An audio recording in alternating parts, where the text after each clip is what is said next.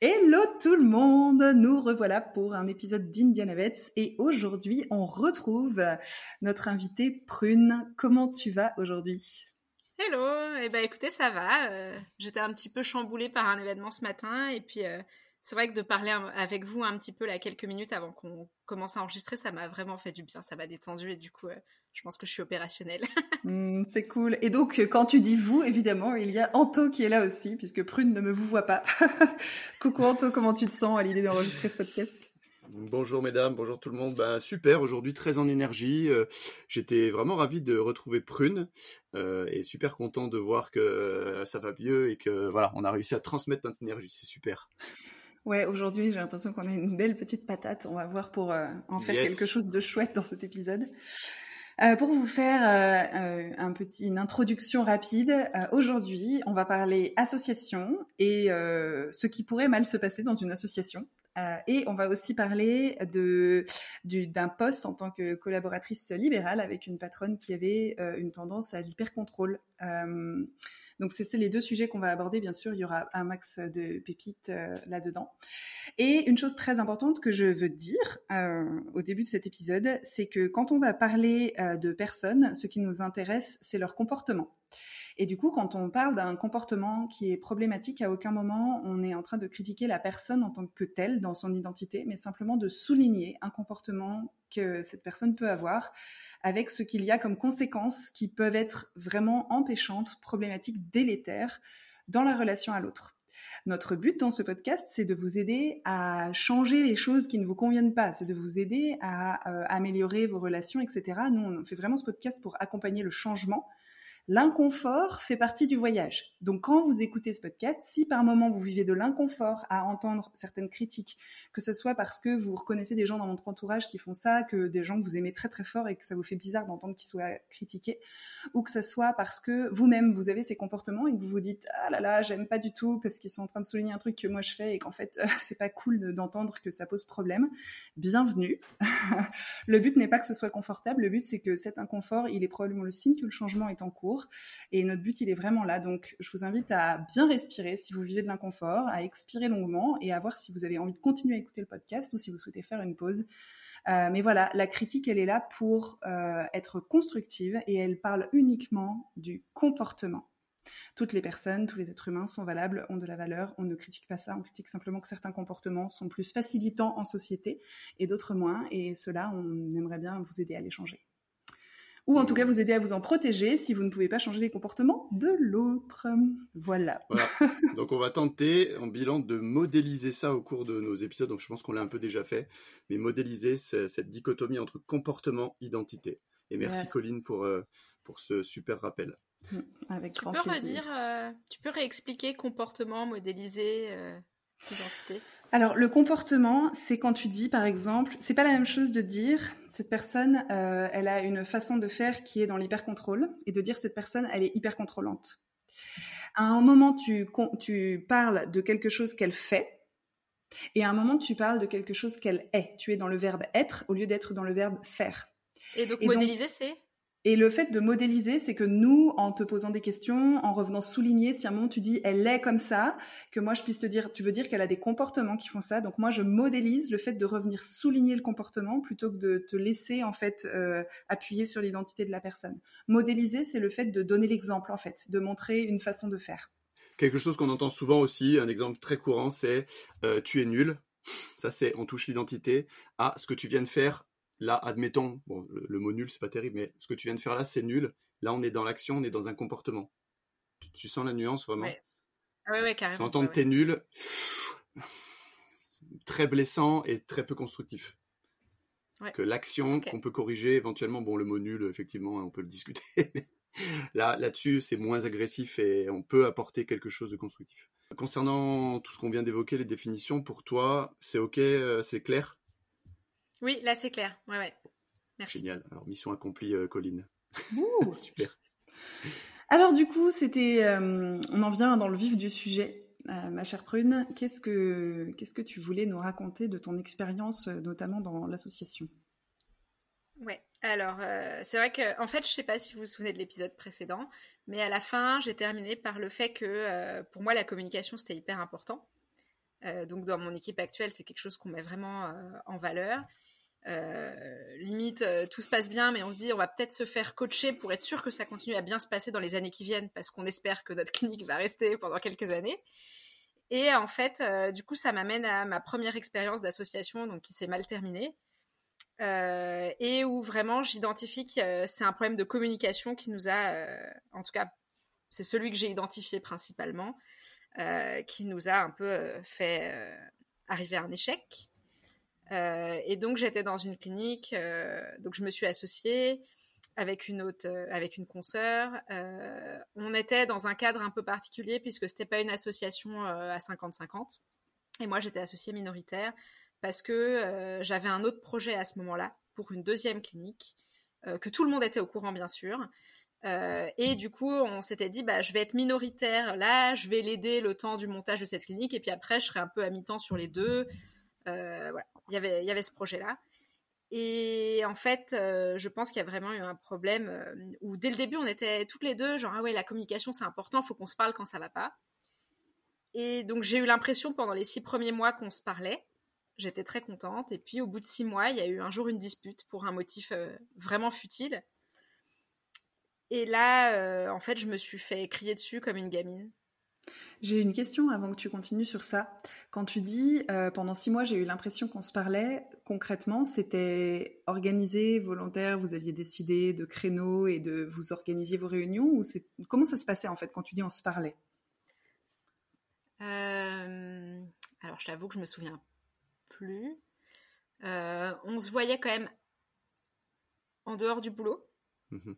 Euh, on parlait aussi au boulot, mais euh, je suis pas sûre que c'était organisé vraiment une soirée par mois. Enfin, je sais qu'initialement on y avait pensé, mais je sais plus si on l'avait mis en place. Mhm. donc c'était probablement pas organisé aussi bien que ça aurait dû. N'empêche que moi j'ai vraiment eu le jour où il y a eu cette dispute. Euh, en fait, je suis tombée des nues. Et c'est quelque chose que je déteste de ne pas avoir vu venir mm. euh, les problèmes. Euh, et en fait, ce qui s'est passé, c'est que quand elle m'a crié dessus, comme vraiment comme un enfant, je me suis sentie prise de haut, je me suis sentie pas respectée. Et pour moi, ça a cassé un truc après mm. qu'on n'a jamais réussi à rétablir, ni elle ni moi. On n'a jamais pu retrouver.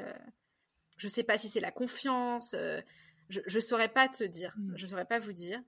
Euh, euh, Prune, quand tu dis comme une enfant, euh, tu peux nous en dire plus sur objectivement ce qui s'est passé et après effectivement comment tu l'as pris?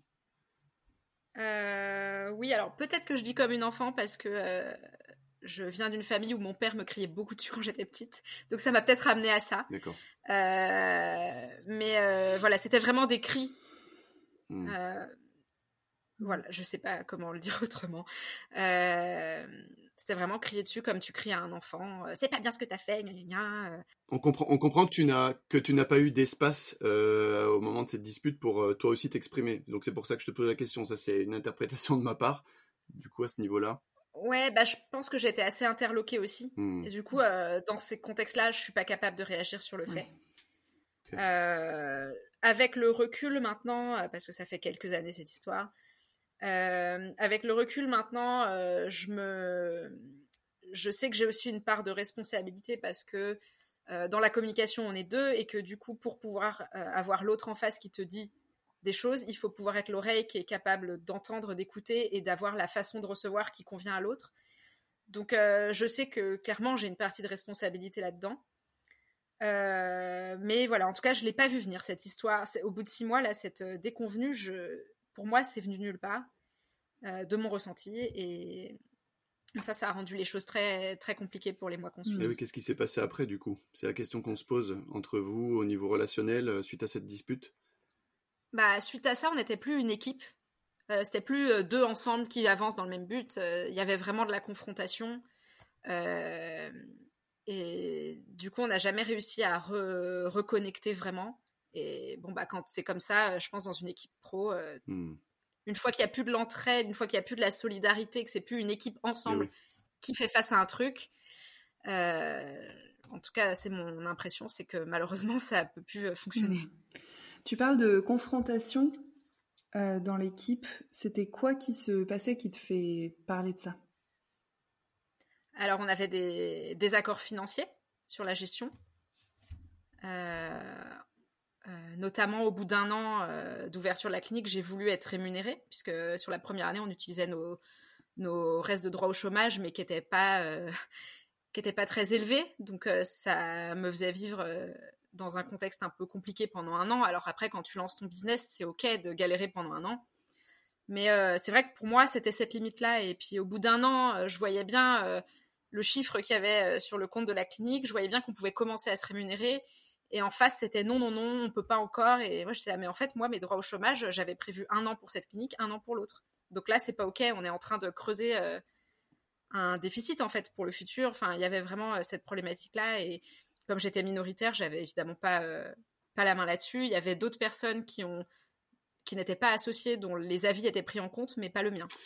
Euh, Prune, euh, petite question là qui me vient. Si tu t'en souviens, euh, comment vous procédiez avec ton, ancien associé justement dans ces, par exemple pour, tout ce qui touche au financier là quand tu disais que tu n'étais pas ok, comment vous vous y preniez pour échanger, pour communiquer? Très bonne question. je pense qu'on en parlait quand on se voyait à la clinique. Euh, il n'y avait pas spécialement de soirée compta ou finance dédiée. Mhm. Euh, donc ouais, je pense que c'était au quotidien, au boulot, euh, quand on se voyait qu'on en parlait. Hmm. Qu'est-ce qui avait été décidé en termes de façon de prendre des décisions? Bah, J'étais minoritaire de toute façon, donc j'avais un avis qui était consultatif. mais j'avais quand même, en tout cas moi dans ce qu'elle m'avait dit, euh, c'était euh, le but, c'est de travailler en bonne intelligence. Euh, on est quand même deux vétérinaires ensemble, donc déjà j'avais quand même un, certain pourcentage de la clinique qui faisait que il y avait quand même des choses qui pouvaient pas se faire sans mon avis, sans mon accord. Mais mais c'est vrai que en fait au bout d'un moment j'ai quand même vite compris que mon avis était purement consultatif, voire facultatif, et que d'autres personnes qui n'avaient pas investi dans la clinique étaient plus prises en compte que moi. Moi, ce que, j'entends là, que je voudrais souligner pour juste faire prendre un tout petit peu de recul, c'est que euh, quand il y a de la bonne volonté au départ, comme tu le nommes en termes de consultation et comme tu viens de nommer aussi en termes de travailler en bonne intelligence, il me semble que c'est ça que tu as dit, euh, avoir une intention, c'est bien. Avoir un processus, euh, une organisation concrète, décidée à plusieurs de comment on va faire pour incarner cette intention, c'est crucial. Et je pense que c'est une erreur qui est faite dans plein d'entreprises, monde vétérinaire ou pas. C'est euh, on a des valeurs genre ouais nous on est une, structure où il y a du respect, de la bienveillance et de l'entraide. Euh, oui mais en fait concrètement, concrètement, enfin, le, jour où il y en a besoin, c'est quoi qui est prévu? Euh, Êtes-vous certain et certaine que tout le monde a les mêmes la même compréhension de ces mots? Et qu'est-ce qui est mis en place pour favoriser dans les moments de tension et de crise pour que ça, ça continue d'exister? Et les mots posés peuvent faire un effet paillette, mais quand il n'y a pas un processus concret décidé, explicite et réexpliqué plusieurs fois de comment on va faire pour incarner cette bonne intelligence et cette communication, ben, c'est un risque énorme que se passe ce que tu es en train de décrire, c'est-à-dire euh, ça part en cacahuète complet. quoi. Hmm. On a tendance à se limiter à l'information, à se transmettre les mots. C'est le passage à l'action qui permet d'ancrer, et c'est ce que toi tu appelles, Colline a juste dit, les processus à mettre en place euh, en termes d'organisation. Hmm. Et c'est vrai que là maintenant, euh, comparé à l'association que je vis maintenant, euh, depuis un, an et demi à peu près, donc je commence à avoir un petit peu de recul. Enfin, en 18 mois, tu commences à te faire une idée de comment est la personne avec qui tu travailles. Euh, je me rends compte en fait maintenant à quel point mon associée elle est à l'écoute et notamment quand je dis quelque chose, euh, c'est vraiment entendu. Euh, j'ai pas besoin de le dire fort, j'ai pas besoin de le répéter, j'ai j'ai pas besoin d'en faire des caisses pour être entendu et non seulement je suis entendue mais je suis vraiment face à quelqu'un qui est là. Ah ok, tu pointes ça, attends tiens, est-ce qu'on peut faire ça, ça, ça ou ça comme solution, ça tirait? Et moi, les premières fois, j'étais genre tellement surprise que, que d'être traitée comme ça. Et en fait, c'est vrai qu'il y a des choses de mon ancienne association que j'ai percutées que maintenant dans la nouvelle cliente en me disant ah ouais, ah c'était peut-être pas normal euh, ce qui se passait avant. Euh. Et tu peux en dire hmm. plus sur ça? C'est quoi qui pouvait se passer et dont tu es en train de prendre conscience aujourd'hui qui est pas normal? D'être euh, entendu quand je relevais un problème ou une difficulté que je pouvais rencontrer ou que la clinique pouvait rencontrer. Et, du coup, c'est vraiment non seulement d'être entendu, mais par quelqu'un qui cherche hmm. avec toi une solution qui te convient, qui lui convient et qui est valable pour la clinique, est une entreprise qui emploie du personnel. Enfin, il y a quand même trois ou quatre personnes qui en dépendent, donc c'est, voilà, c'est important de gérer ça intelligemment et de mettre personne dans la, dans la galère. Et est-ce que tu as un souvenir euh, plus ou moins précis d'un moment où tu as soulevé euh, quelque chose qui, selon toi, était un risque pour la clinique dans l'ancienne association et de comment la personne elle a réagi pour qu'on puisse un petit peu regarder euh, dans, dans, tu vois, dans, dans votre interaction qu'est-ce qui a pu poser problème en termes de comportement? Alors en fait, c'était plutôt dans l'autre sens, c'est-à-dire elle, elle trouvait que moi j'avais des comportements à risque. Donc la grosse dispute en question, euh, au bout de six mois, c'est parce que j'avais acheté une poêle et un économe, 25 euros, euh, avec l'argent de la clinique pour la salle de pause le midi. Ok. Donc euh, j'étais trop irresponsable financièrement, je dépensais l'argent de la clinique comme si c'était le mien. Ça, c'est, je réponds, je répète les mots qu'on m'a dit. Hein. Hmm. et quand au bout d'un an, j'ai voulu réclamer une rémunération parce que je voyais que la santé financière de la clinique le permettait, là c'était non, non, non, c'est pas encore le moment. Et voilà. Et une autre situation euh, que je voulais partager avec vous, euh, qui je pense était assez évocatrice de notre dynamique euh, d'association, c'est que donc les premiers mois on était sans assistante vétérinaire. ça a duré jusque ça a duré huit mois, huit mois et demi. Et en fait, au bout de au bout de cinq mois, la clinique a commencé à décoller. Euh, et donc les rendez-vous se remplissaient, euh, ce qui était super, mais en fait on n'avait pas quelqu'un qui venait euh, faire le ménage. Donc au début quand les horaires de la clinique étaient pas assez remplis en consulte, ça allait parce qu'on avait le temps de faire le ménage dans les creux. Et en fait je me suis rapidement retrouvée, enfin on s'est rapidement retrouvés six mois après, en fait à ce que le ménage nous prenne un temps fou parce que fallait faire la journée de consulte, fallait tout gérer tout seul, sans ASV, donc en fait, quand la clinique ferme, eh ben, tu dois encore enregistrer les radios, faire ci, faire ça, enfin tout un tas de choses administratives. Et après, fallait encore faire le ménage. Et du coup, euh, moi, je rentrais régulièrement chez moi à 22h parce qu'il fallait finir le ménage euh, de la clinique. Et donc, au bout d'un moment, j'ai commencé à réclamer, on ne pouvait pas encore prendre d'ASV, mais j'ai commencé à réclamer qu'on ait quelqu'un qui vienne faire le ménage. Euh, donc, deux, trois fois dans la semaine, qui vienne nettoyer au moins le sol à fond. Et voilà, c'était 400-500 balles par mois. Et en fait, ça, je l'ai demandé plusieurs fois et c'était toujours ah mais non, non, non, euh, c'est pas encore le bon moment. Non, mais la priorité c'est la SV. Euh, et en fait, moi, je m'épuisais. Euh, je m'épuisais à, devoir faire toutes ces choses en plus. Il n'y avait pas d'ASV, il n'y avait personne qui venait faire le ménage. Et, et pour ça, j'étais pas entendue du tout. Hmm. Tu avais nommé donc, si j'ai bien compris, tu avais nommé ton envie, enfin ton besoin d'avoir quelqu'un qui viendrait faire le ménage pour pouvoir euh, prendre le relais sur cette activité-là qui prenait vraiment du temps. Euh, est-ce que tu avais aussi parlé de ta fatigue qui commençait à s'accumuler? Oui, oui, oui. Oui, oui, j'avais parlé de ma fatigue. Euh, ce qu'on a décidé avec mon associé actuel, qui est différent, c'est que quand il y en a une de nous deux qui est en vacances, automatiquement l'autre ferme la clinique un jour dans la semaine. Alors c'est, on n'est pas fermé complètement dans le sens où notre répondeur en fait nous transfère sur notre téléphone et s'il y a une urgence vitale, on peut la recevoir mais on change les horaires sur Google, on change les horaires sur Facebook, on prévient les gens, on met un mot sur la porte d'entrée. Et quand il y en a une de nous qui est en vacances, on a quand même un jour de repos par semaine, euh, ce qui n'est pas négligeable. Hmm. Hmm. Et euh, comment elle prenait en fait ta demande euh, c'est la question qui me vient. Lorsque tu lui disais que tu étais fatigué, que clairement une femme de ménage aurait pu faire ce travail à ta place, comment elle te répondait? Euh, bah, c'était en fait euh, toujours le même refrain, c'est-à-dire financièrement, la clinique peut pas, la santé financière de la clinique peut pas. Hmm. Et ce pourquoi je suis pas d'accord du tout. Euh, surtout que maintenant, je vois bien actuellement combien ça me coûte de faire nettoyer la clinique trois fois par semaine, et je sais que la clinique aurait pu payer ça. Hmm. Et dans votre argumentaire, votre discussion, ça se passait comment? C'était vraiment, hmm. tu as essayé d'argumenter justement le, le, fait que la, la, clinique pouvait se permettre ce, financièrement une embauche euh, de femme de ménage? Est-ce que tu, tu, as essayé d'aller plus loin ou la discussion s'arrêtait maintenant? Comment ça se passait exactement? Euh, Alors, je me souviens plus exactement. Euh, parce que ça fait quelques années, mais je sais que je suis revenue à la charge plusieurs fois parce que je fatiguais en fait. Je eh fatiguais de rentrer trop tard. donc, et que j'estimais que la clinique pouvait, par rapport à ce qu'il y avait sur le compte bancaire de la clinique, même s'il faut toujours une marge de sécurité, on est bien d'accord. Mais mais j'estimais que la clinique aurait pu nous soulager avec, avec ça. Hmm. Hmm. En tout cas, moi, ce que je comprends, c'est que tu as plusieurs fois fait cette demande, tu as plusieurs fois exprimé ce besoin d'avoir quelqu'un qui prenne le relais sur ça, et que à chaque fois, tu as eu le même retour qui était non, pour l'instant, on ne peut pas. Et j'ai pas entendu un montant à partir duquel vous pourriez.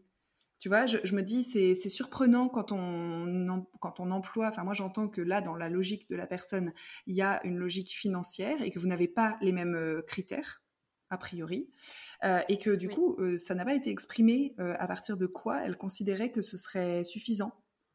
Et je trouve ça surprenant en fait de ne pas avoir clarifié. Et là, et typiquement, il peut y avoir un problème dans la communication, un manque de clarté que toi, tu n'as pas les mêmes, la même sensibilité qu'elle à la sécurité financière peut-être, mais que du coup, cette personne, elle n'a pas euh, clarifié euh, à quel moment, en fait, est-ce qu'elle considérerait que ce serait assez sécure? Parce que c'est OK que vous n'ayez pas les mêmes limites, mais là, ça n'a pas été clarifié, et toi, tu restais dans le bah, « je continue de demander parce que je hmm. continue d'être fatiguée, en fait, et ça ne me va pas ». Ouais, ouais. Et puis pour moi, c'est vrai qu'à partir du moment où, euh, par rapport au prévisionnel, à partir du moment où on est passé au-dessus du prévisionnel nécessaire pour, hmm. pour l'année, pour moi, c'était OK, là, on peut payer 500 balles par mois de femme de ménage. 500 euh, balles TTC, s'il vous plaît. Donc ça fait que 400 hors taxe. La femme d'affaires à parler. euh, voilà. Ok. Et euh, c'est vrai que, alors après, c'est plus flou, mais je me souviens que pour des histoires financières, sur au bout d'un an, quand j'ai commencé vraiment à demander à être rémunérée, et, ou pareil, là, euh, bon, bah, comme j'étais minoritaire, j'avais un avis consultatif et j'étais pas j'étais pas écoutée. Je sais qu'il y a eu des fois des propositions qui ont été faites euh, à des réunions euh, plutôt formelles et qu'en fait ces choses-là n'ont pas été euh, tenues derrière. Alors c'est probablement aussi parce que en fait au bout d'un moment ça a commencé à pu aller entre nous et que on sentait la fin de l'association. Ça fait plusieurs fois que tu parles du fait de pas te sentir écoutée et je me dis, selon toi, qu'est-ce qu'elle aurait pu faire cette associée qui fasse que tu te sentes écoutée Euh, alors ouais, parce qu'effectivement, quand on a fait des réunions plus sérieuses pour parler de ça, j'ai été écoutée. C'est juste que derrière, il s'est rien passé. Donc euh, c'est pas que être écouté, c'est qu'il y ait une solution qui soit cherchée et qui soit réellement mise en place. Euh... Eh oui. Voilà. Eh oui, c'est-à-dire que entendre les problèmes de la personne, c'est une chose, mais ensuite euh, réfléchir à trouver des solutions pour les régler, sachant que moi j'entends que tu en proposais des solutions puisque tu n'as pas juste dit je suis fatiguée, je veux plus faire le ménage. Tu m'arrêtes si je me trompe, mais qui a fait les recherches pour euh, comprendre euh, combien ça coûtait euh, une femme de ménage par mois et faire des propositions de tarifs et tout? Alors moi je l'ai fait, après je sais pas si elle l'avait fait. Ouais, mais du coup toi tu avais fait une partie du travail. Peut-être qu'elle l'avait fait aussi d'ailleurs. Hmm. Peut-être qu'elle l'avait fait aussi d'ailleurs. Donc toi tu étais passé à l'action déjà. Finalement tu avais une proposition d'action. Bah, Parce qu'on se disait, tu sais au début, passer l'information c'est une chose, proposer une action, passer à l'action c'en est une autre. Et là, typiquement, on a l'impression de l'extérieur que tu as fait ta part du travail, en tout cas. Et effectivement, après, il y avait cette histoire de déséquilibre dans la, enfin, de, différentes euh, parts dans l'association qui a sûrement aussi joué. Mm. Hmm. Voilà, et donc bon, bah, ça a continué à s'empirer. Euh, euh, donc au bout d'un an, je voulais une rémunération, même s'il n'avait pas besoin d'être très élevé, mais je voulais arrêter d'utiliser mes droits au chômage pour moi, financièrement, euh, la somme qu'il y avait sur le compte bancaire de la clinique et le chiffre mensuel euh, le permettaient. Et euh, donc j'ai commencé à dire ça en décembre, donc ça faisait un an que la clinique était ouverte. Et puis en fait, trois mois plus tard, il y avait toujours rien qui était fait. on me faisait que mariner, oui, oui, non, mais oui, mais ça va venir, machin. Alors je me souviens plus exactement de comment ça s'est passé, mais en fait, il s'est trouvé que mi-mars, j'ai dit, ok, là en fait, moi je ne reviens pas en avril si je suis pas rémunérée. J'en ai marre de bosser gratuitement. Hmm. Surtout que je bossais euh, autant qu'elle dans une clinique où j'avais pas le même nombre de parts. Et je pense qu'un truc qu'on aurait pu faire aussi, c'était dès le début que je bosse à hauteur du pourcentage euh, que j'avais. Hmm. Euh, ce qui fait que j'aurais eu un planning beaucoup plus light, ça aurait été moins cool pour elle, mais en même temps, vu qu'elle prenait les décisions, enfin voilà, vu qu'elle avait les avantages de son pourcentage plus élevé que moi, bah, ça aurait pu être logique aussi qu'elle ait les inconvénients et que moi je suis là, que je sois là en appoint comme de toute façon c'était prévu dans le futur. Mm. Mais euh, je sais pas euh, faire les choses à moitié. Quand je me mets dans un truc, je m'y mets à fond, je donne tout ce que j'ai. Et bah voilà, là ce coup-ci j'ai perdu. en tout cas, tu as perdu euh, de l'énergie, tu as été vécu quelque chose de difficile, mais ça t'a appris plein de trucs qui te permettent d'avoir une association aujourd'hui euh, plus, même si ça a été dur. Voilà, ça a été dur, c'est-à-dire que ce qui s'est passé au moment où les choses ont vraiment chauffé entre elle et moi, c'est qu'un jour elle m'a dit tu peux plus revenir à la clinique, le code de l'alarme est changé. Et là j'ai dû prendre un avocat. Mm. Euh, j'ai fait une dépression, euh, ça a été compliqué. Euh, j'ai eu du mal à manger pendant un mois, j'ai perdu 10 kilos en un mois.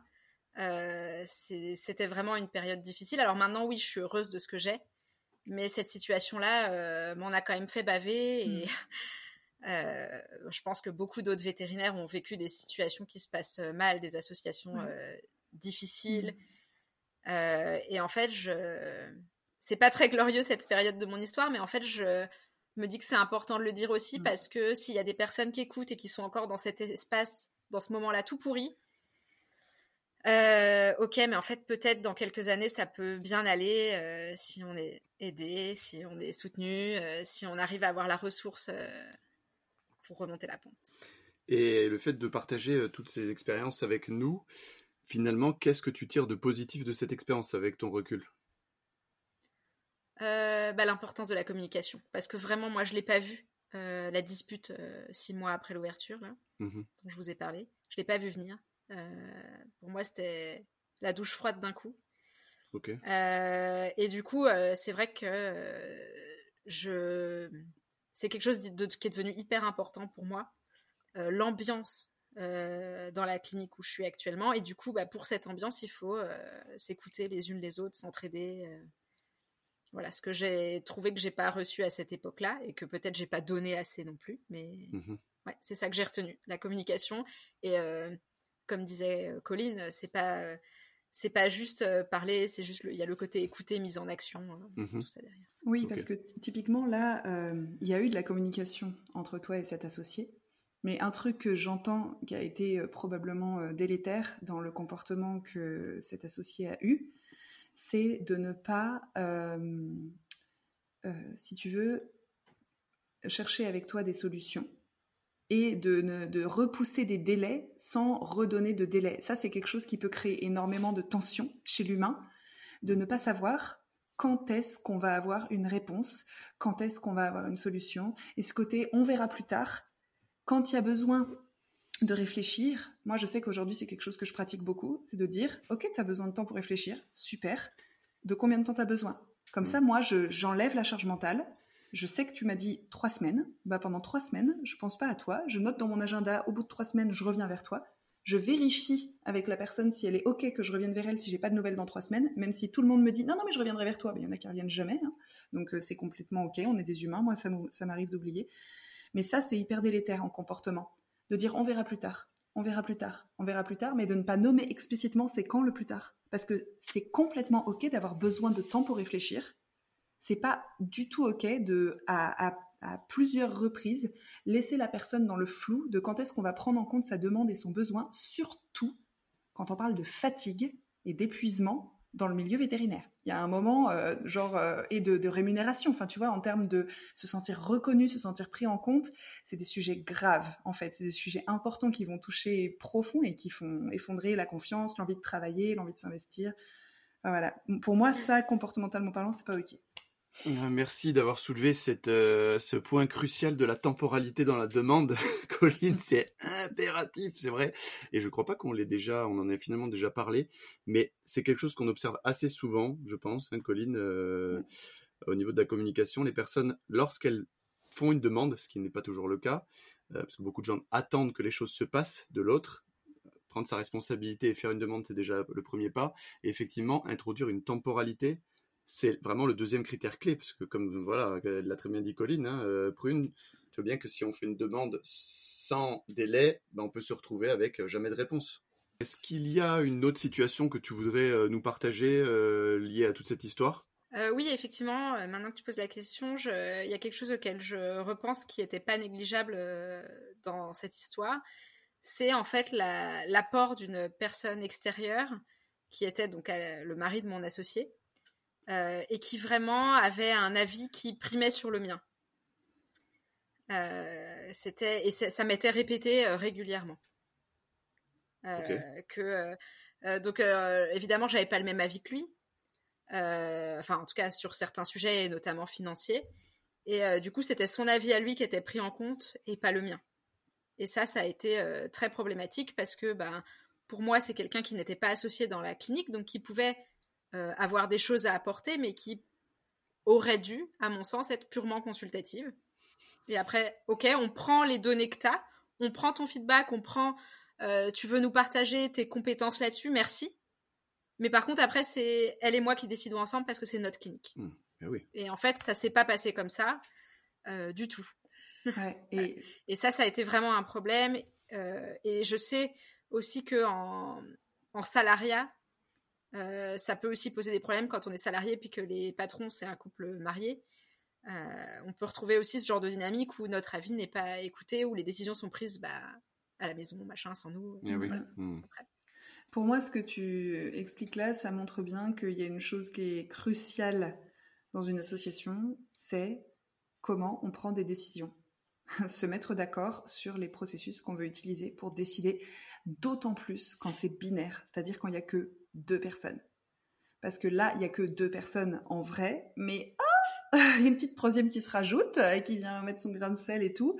Et quand il n'y a pas un processus clair décidé ensemble, etc., pour euh, décider, ben, potentiellement, ça crée énormément de frustration, ce sentiment de ne pas être entendu, euh, d'être euh, mis de côté, mise de côté, etc. Enfin bon, c'est la merde, pour parler poliment. Et Prune, juste, si, si, tu te souviens comment ça se passait, comment exactement son mari, à, ton ex-associé, intervenait? C'est-à-dire, est-ce qu'il est qu'il communiquait avec toi aussi au cours de réunions Est-ce qu'elle te faisait part euh, de son opinion euh, et de leurs décisions après à la clinique? Comment ça se passait exactement? Il y avait des deux, c'est-à-dire qu'il y avait des réunions où on était présents. Euh, donc, mon associé et moi, son mari et mon conjoint. Donc, il y a eu des réunions comme ça. Euh, ou d'ailleurs mon conjoint essayait un peu de dire bah ça serait peut-être bien de laisser les filles ensemble décider de, ce qu'elles veulent faire quoi et donc il y a eu des réunions tous ensemble euh, mais il y avait aussi euh, beaucoup de fois où c'était non non bah, j'en ai parlé avec mon mari hmm. non pour l'instant c'est pas viable pour l'instant c'est problématique j'ai senti qu'on m'a fait bien comprendre que son avis à lui était plus important que le mien alors que moi j'étais associée et que moi je produisais du boulot pour la clinique. Et oui. Et avec du recul, euh, qu'est-ce qui, qu'est-ce qui aurait fait pour toi une différence sur le moment? Qu'est-ce qui t'a manqué peut-être euh, euh, à cette époque-là? Alors, je saurais pas dire exactement, mais vraiment, ce, que, ce qu'il aurait fallu pour moi, c'est que la vie soit consultative et qu'on décide ensemble. Je pense que c'est, ça aurait été bien. et puis après, d'avoir Ouais, non, j'ai pas d'autre. Mais c'est très bien, si tu n'as rien à ajouter, tout va bien. Euh, ça nous permet de passer à la suite, puisque après cette association, il y a eu euh, une autre expérience euh, de, relations humaines qui ne se sont pas bien passées, si je peux le résumer comme ça. Ouais. Donc là, bah, j'étais libérale puisque je venais de me désassocier. Du coup, j'ai pas voulu me remettre en salariat puisque j'avais la, clinique dans laquelle je travaille actuellement qui était en construction. Euh, donc j'ai cherché un boulot pendant un peu moins d'un an à peu près, euh, le temps que ma clinique ouvre. Et euh, donc je suis partie un petit peu plus loin de chez moi parce que c'était, en tout cas, ça m'a semblé plus facile. Bon, je sais pas si c'est très intéressant pour l'histoire ça. Et donc en fait, je me suis, j'ai trouvé une, j'ai trouvé une clinique avec une vétérinaire qui cherchait quelqu'un pour plusieurs mois, presque un an, ça l'arrangeait. Euh, c'était une clinique qui était euh, assez bien équipée, avec quelqu'un qui avait l'air de d'être intéressé pour creuser les cas. Donc je me suis dit, ah, trop cool, on va pouvoir euh, échanger. il va vraiment y avoir de la place au progrès, au questionnement, hmm. aux échanges d'expériences, parce que c'est vrai qu'à cette époque-là. Et qu'est-ce qui t'a fait J'avais quand même. Qu'est-ce qui t'a fait Ouais, je t'interromps. Qu'est-ce qui t'a fait penser que cette personne avait l'air intéressée pour creuser les cas? Je pense que c'était mentionné dans l'annonce. Euh, que cette personne aussi euh, mettait clairement en avant qu'elle passait le CEAV de médecine interne. Donc, euh, que du coup, bah ouais, potentiellement, c'est quand même quelqu'un qui se lance dans un diplôme assez lourd, avec beaucoup de réflexions sur les cas, d'aller creuser les choses, de pas se contenter de faire juste un traitement de base et d'aller vraiment chercher euh, des diagnostics. Et du coup, j'ai trouvé ça très très attirant. Et toi, quand tu à cette époque-là, quand tu parles de creuser les cas, tu pensais à quoi? Le faire à plusieurs, que elle, elle le fasse toute seule, que parce que c'est ça. Pour toi, c'était mentionné dans l'annonce le fait de vouloir euh, prendre du temps à plusieurs pour creuser un cas. Tu as eu l'impression que c'était ça qui t'est marqué C'était dit euh, explicitement C'était quoi? Alors, je saurais plus te dire exactement, mais ça disait quand même clairement dans l'annonce que c'était quelqu'un qui aimait s'amuser à vraiment chercher à réfléchir au hmm, cas. Euh, et moi, en fait, comme je venais d'expériences très solitaires, puisque mon association qui s'est pas bien passée, ben, au bout d'un moment, tu te retrouves, chacun gère ses cas, et il n'y a plus d'entraide, et tu tout seul dans. Voilà. Et quand j'étais salariée pendant des années avant, j'étais aussi très seule. Euh, donc, euh, du coup, moi, c'est quelque chose qui me faisait rêver, le travail, vraiment la réflexion ensemble sur un cas. Et euh, donc je suis partie là-bas, je suis partie en collaboratrice libérale puisque euh, je voulais pas revenir en salariat. Erreur, erreur. ne refaites pas cette erreur, s'il vous plaît. si ça vous arrive et que vous savez que vous avez un an entre vos deux cliniques, financièrement ça vaut vraiment le coup de se remettre en salariat. S'il y a des gens euh, qui sont dans cette position-là, vraiment faites-le parce qu'au niveau des droits au chômage derrière, ça vous aidera. Hmm. si vous repassez en libéral derrière. Et donc je suis arrivée dans cette clinique euh, le rythme était un peu effréné et j'avais plus l'habitude de ça. Euh, bon, notamment, c'était euh, la phase post-confinement. Donc, je pense que tout le monde sait ce que c'est. Tout le monde l'a vécu. Prune, Prune, juste, je, t'interromps deux secondes. J'aimerais juste revenir sur ce que tu disais avant, sur l'histoire de, tu sais, sur l'annonce elle était diplômée, qu'elle voulait creuser les cas. je voulais juste aussi dire là qu'il y a sûrement, très certainement, une croyance qui dit que je détiens l'information, donc elle a, elle a un niveau, euh, un diplôme qui fait qu'elle a, elle a une connaissance approfondie dans son domaine. Et euh, ben, la croyance, c'est elle est compétente, elle va partager. Et finalement, toi, tu te retrouves déçu parce qu'elle ne partageait pas, on entend, dans, la, dans ce que tu disais. Ou du alors, moins. c'est pas tout à fait ça. Euh, alors, clairement, dans l'annonce, il y avait aussi expliqué qu'elle cherchait quelqu'un d'assez autonome pour quand elle, elle ferait ses stages de CEAV. Et moi, je me sentais tout à fait capable de tenir une clinique toute seule deux semaines. Enfin, déjà, je l'avais fait en tant que salarié. En plus, depuis, j'avais été associée, je savais ce que c'était que de gérer une clinique. Mhm. Euh, donc, je savais qu'il y aurait des moments seuls et c'était OK pour moi. Euh, voilà. Mais effectivement, euh, dans ma tête, il y aurait aussi eu des moments en groupe. D'ailleurs, il y a eu des moments où j'ai travaillé avec elle pendant plusieurs semaines. Hein. Mhm. mais je me suis retrouvée dans une situation où, au lieu d'échanger sur les cas, je me suis retrouvée avec quelqu'un qui m'a donné la sensation de me prendre pour une interne en me donnant des ordres, en me disant quoi faire, euh, quelqu'un qui euh, était très habitué à avoir des salariés qui restent pas longtemps, six mois, un an, etc. Euh, donc qui a l'habitude de devoir gérer sa clinique, sa clientèle toute seule parce que les salariés ne font qu'aller et venir. Et donc je me suis retrouvée avec quelqu'un qui était très, qui, je l'ai perçu comme intrusif, c'est-à-dire je suis en consulte avec des gens, elle rentre dans la salle, elle commence à leur parler, elle finit la consulte sans moi, je suis à côté, on me demande même plus mon avis. Euh, et en fait, au bout de quelques fois où elle faisait ça, je sortais de la salle et je revenais pas. Parce que euh, si c'était juste pour parler avec les gens et me dire, ok, tu fais l'ordonnance et tu termines, moi, c'est pas mon job. Hmm.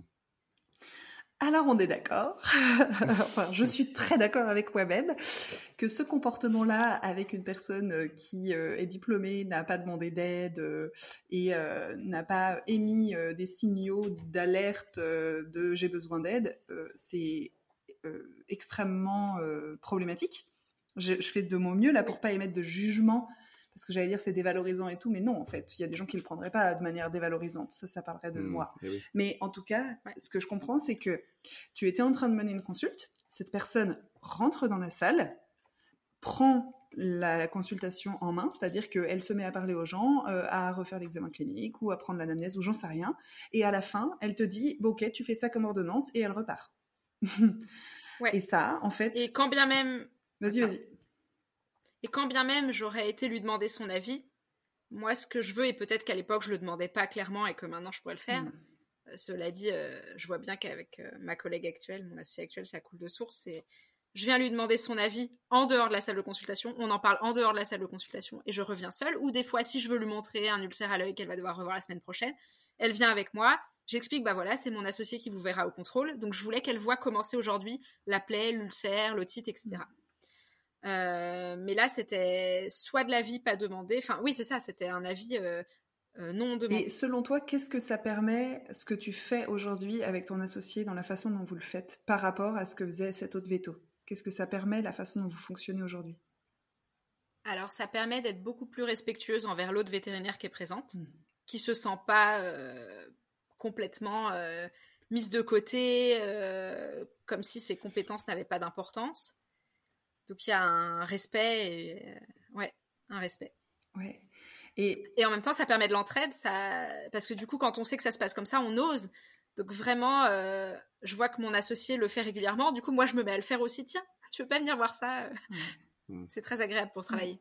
Et ce comportement que qu'avait cette euh, cette patronne là, quand après ton association, il est extrêmement difficile à interpréter d'une manière qui n'est pas euh, péjorative pour soi.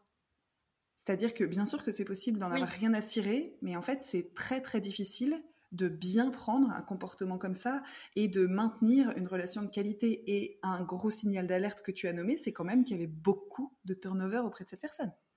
Ça, ça ne veut pas forcément dire qu'il y a un problème avec la personne mais c'est un gros signal d'alerte de se poser des questions et de se, de se dire euh, qu'est-ce qui se passe et comment est-ce que moi je vis auprès de cette personne, qu'est-ce que je perçois qui peut me faire dire attention, s'il y a des gens qui partent, il y a une raison? Et peut-être que ça n'a rien à voir avec la personne, qu'il y a des travaux dessus de la clinique, que euh, c'est la région qui n'est pas du tout attractive, que c'est une région touristique, j'en sais rien, mais c'est un signal d'alerte en fait. Mmh. Selon moi. Ouais, tout à fait. ça me donne envie. Et elle, elle voulait bien faire. Elle, euh, je veux dire, en tant que patronne, je sais à quel point je porte de l'importance à ma clientèle, donc je sais qu'elle, elle voulait bien faire. Mais la perception en tant qu'humain quand tu vis ça à côté, c'est extrêmement difficile. Euh, moi, je me suis vraiment sentie comme si on ne prenait pas en compte mes 10 ans d'expérience de vétérinaire. Euh, alors ça, c'était les choses du début, et après, ça s'est dégradé encore plus. Ah, euh, donc après, quand elle n'était pas là, Euh, quand elle n'était pas là, euh, il y avait de la surveillance des cas. Quand il y avait euh, une analyse de sang qui était faite, elle recevait une notif sur son téléphone. Et donc à chaque fois, c'était pourquoi tu as fait cette analyse-là? T'as fait ça? Fais ça. Mais en fait, je t'ai pas demandé ton avis. Là, je sais le gérer le cas. Mmh. Si j'ai besoin de ton avis, je te le demande. Et du coup, le problème, c'est que moi, en réaction à ça, j'ai commencé à plus lui demander son avis, même quand j'en aurais eu besoin. Parce que j'étais là, genre, non, ça va être trop saoulant cette situation ce qui est hyper dommage parce que c'est délétère pour les animaux, c'est délétère pour tout le monde en fait. Euh, et donc voilà, il y a eu vraiment. Euh, après, il y a eu pareil une phase de décrocher où on n'était plus en phase et où je voulais plus trop avoir affaire à, elle. Mm. Il y a eu aussi des reproches. Euh, bah, une fois, j'ai eu une torsion de l'estomac la nuit toute seule. La dame voulait pas aller au centre de référé qui était 45 minutes ou une heure de route. moi, opérer une torsion toute seule la nuit sans ASV, je fais pas. C'est pas dans mes compétences. Euh, je peux pas. Je peux pas faire l'anest et la chire en même temps euh, sur un animal euh, à risque comme ça. Je peux pas. Et j'ai fait de mon mieux pour sonder l'animal, etc., pour le surveiller une partie de la nuit. Et puis après, bon, bah, je me suis écroulée de sommeil, donc malheureusement, il est mort pendant que je dormais. et, et en fait, je me suis fait reprocher de ne pas avoir opéré l'animal toute seule la nuit. Ah, mais t'avais qu'à appeler les ASV, il y en aurait bien une qui a répondu. Bah non, en fait, c'est pas dans leur contrat qu'elles font des gardes. Tu m'as jamais dit que je pouvais le faire. Donc non. Hmm. Euh, et voilà, ça, ça a été, euh, ça a été compliqué, ça a été un reproche euh, parmi d'autres en plus, mais c'est vrai que celui-là, je m'en souviens particulièrement parce que je le trouve très injuste. Ouais, je voudrais revenir sur un truc super intéressant que tu as dit, Prune. C'est que tu as dit, elle fait sûrement ça pour prendre soin de ses clients. je ne sais pas si tu as dit sûrement, mais en tout cas, elle fait ça pour prendre soin de ses clients. Et ce que je trouve très intéressant dans cette phrase, c'est de souligner que ce comportement, aussi délétère soit-il pour la relation avec toi, il part d'une bonne intention pour elle. Elle, elle a une très belle intention quand elle fait ça. Elle n'a pas une très belle intention dans la relation avec toi, mais elle a une très belle intention probablement auprès de sa clientèle. Et c'est très très chiant la façon dont elle traduit cette intention, mais au départ, il y a quelque chose de beau et, ça implique que probablement elle a du chemin à faire sur elle, sur euh, qu'est-ce qui fait que c'est ça le comportement qu'elle choisit pour nourrir cette intention. Qu'est-ce que ça t'évoque quand je dis ça, euh, Prune? Euh, moi, ça me fait penser au fait que euh, le problème, c'est qu'elle n'a pas confiance dans la personne qu'elle emploie. Euh, que du coup, la moindre chose que je fais pas comme elle devient un problème. des habitudes que j'ai prises depuis des années, qu'elle tourne au ridicule parce que elle, elle fait pas comme ça et qu'elle trouve que c'est complètement débile. Et ouais, je pense qu'il y a vraiment un problème de, confiance dans l'autre, de lui laisser sa, clientèle, de lui laisser prendre soin de ses patients. et ça vient de là. mais le problème, c'est que c'est invivable pour la personne en face qui, en plus, est en train d'essayer de faire de son mieux. Et oui. Et sur un sujet comme ça, toi, tu peux faire tout ce que tu veux. Et euh, je pense que même si tu as déjà fait plein de trucs très cool là-dedans, tu as aussi tes limites parce qu'au bout d'un moment, ça te fait vivre des choses très désagréables. Il y a un moment où c'est sa responsabilité à elle. Quand quelqu'un ne fait pas confiance, si A ne fait pas confiance à B, le problème, il est chez A. Et B, probablement, peut avoir des comportements qui facilitent la confiance, on est bien d'accord. Mais là, en l'occurrence, toi, tu as 10 ans d'expérience quand tu vas, euh, tu bosses hyper bien, tu as déjà été euh, chef de ta propre clinique, tu vois, et elle n'arrive pas à te faire confiance, ça parle d'elle. Et du coup, laisser ça à l'autre et que l'autre fasse ce que toi tu as très bien nommé en début de podcast, c'est-à-dire je me remets en question et je m'en sers pour grandir et voir ce que je peux améliorer, c'est la clé du changement. Et toi, malheureusement, tu n'avais pas les, les billes là-dessus pour elle, quoi. Ouais, et puis du coup, euh, bah, à partir de là, il y a eu plusieurs situations qui se sont passées de, de plus en plus mal. Elle m'a fait mm. euh, vraiment perdre foi en, mes compétences. Euh, je me suis sentie. en fait, j'ai vraiment eu l'impression que le problème venait de moi, mm. que j'étais nulle, que je savais pas bosser en équipe. J'ai commencé un peu à m'enfoncer. en plus, je revenais de la dépression quelques mois avant de mon problème d'association précédent. Et euh, il y a un moment où ça a commencé à redevenir une période noire. Et un jour, j'ai craqué en salle de repos. Euh, il y avait une ASV qui était là. Et j'ai commencé à dire euh, des trucs. Et là, je me suis rendu compte d'un schéma que cette patronne reproduisait et qu'elle avait fait aussi avec ses autres salariés ASV. Elle nous isolait en nous faisant sentir nuls, mais en nous isolant des autres. Hmm. Et quand moi j'ai craqué, et l'autre m'a fait oh, Mais c'est pareil pour moi, elle m'a fait pareil. Et là, on était là Ah, Ok. Hmm. On en a parlé à la troisième euh, ASV, enfin, qui m'a dit ah moi aussi. Et ok, là en fait j'ai compris. Euh, alors j'ai pas trop su réagir, j'étais empêtrée, j'étais pas bien, euh, mais là j'ai compris qu'il y avait un schéma qui se répétait de séparer les gens, de les faire se sentir nuls. Et je sais pas quel est le but de ça d'ailleurs. mais voilà, et ça, pour moi, c'était un comportement que je nommerais comme toxique. Hmm. parce que, alors peut-être je, de toute façon, je suis pas qualifiée pour le dire, mais en tout cas, je l'ai ressenti comme ça. En tout cas, elle était toxique pour toi. Euh, oui. Mm. Et euh, bon, après, heureusement, le contrat s'est terminé. Euh, contrat s'est terminé. D'ailleurs, cette personne, je l'ai pas revue, hein, cette patronne, mais il y a eu un moment où je suis repassée à la clinique et elle m'avait laissé un mot avec plein de reproches, plein de choses désagréables. Et c'est ça le dernier contact que j'ai eu avec elle. Magnifique, super souvenir. Voilà. Bon, bref, je suis partie. Et... Et heureusement, euh, j'ai pu rebondir. Et le gros avantage, c'est que d'une clinique comme ça, tu pars sans regret. c'est certain, c'est certain. Euh, mais d'ailleurs, c'est ce qui était très dommage, c'est que donc pour euh, bon bah maintenant ça fait 12 ans que je suis vétérinaire, j'ai bossé dans beaucoup de cliniques différentes, je pense au moins une bonne dizaine. elle avait plusieurs ASV qui étaient extrêmement bonnes. Hmm. Et ça, c'est dommage qu'elle ait pas su prendre soin d'elles et valoriser leurs compétences parce qu'il y avait vraiment deux ou trois ASV là-bas qui étaient, qui étaient très très chouettes, très impliquées, avec une bonne éthique. C'était agréable de bosser avec. Et, euh, c'est dommage pour, euh, pour, ces, pour, pour ces assistantes-là. Hmm. Hmm. Mais donc, quelle expérience Merci Prune d'avoir partagé euh, tout ça.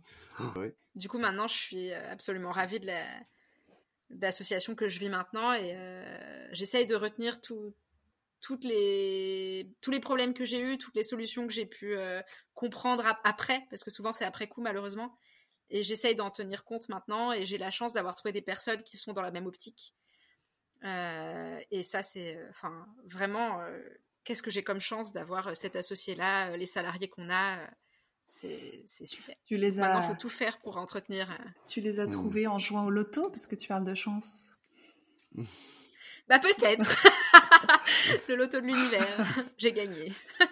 moi, je crois que tu as déployé des moyens pour trouver ces personnes, Prune, mais je me trompe peut-être? Bon, euh, Prune, sur ce, est-ce que tu voudrais euh, ajouter encore quelque chose?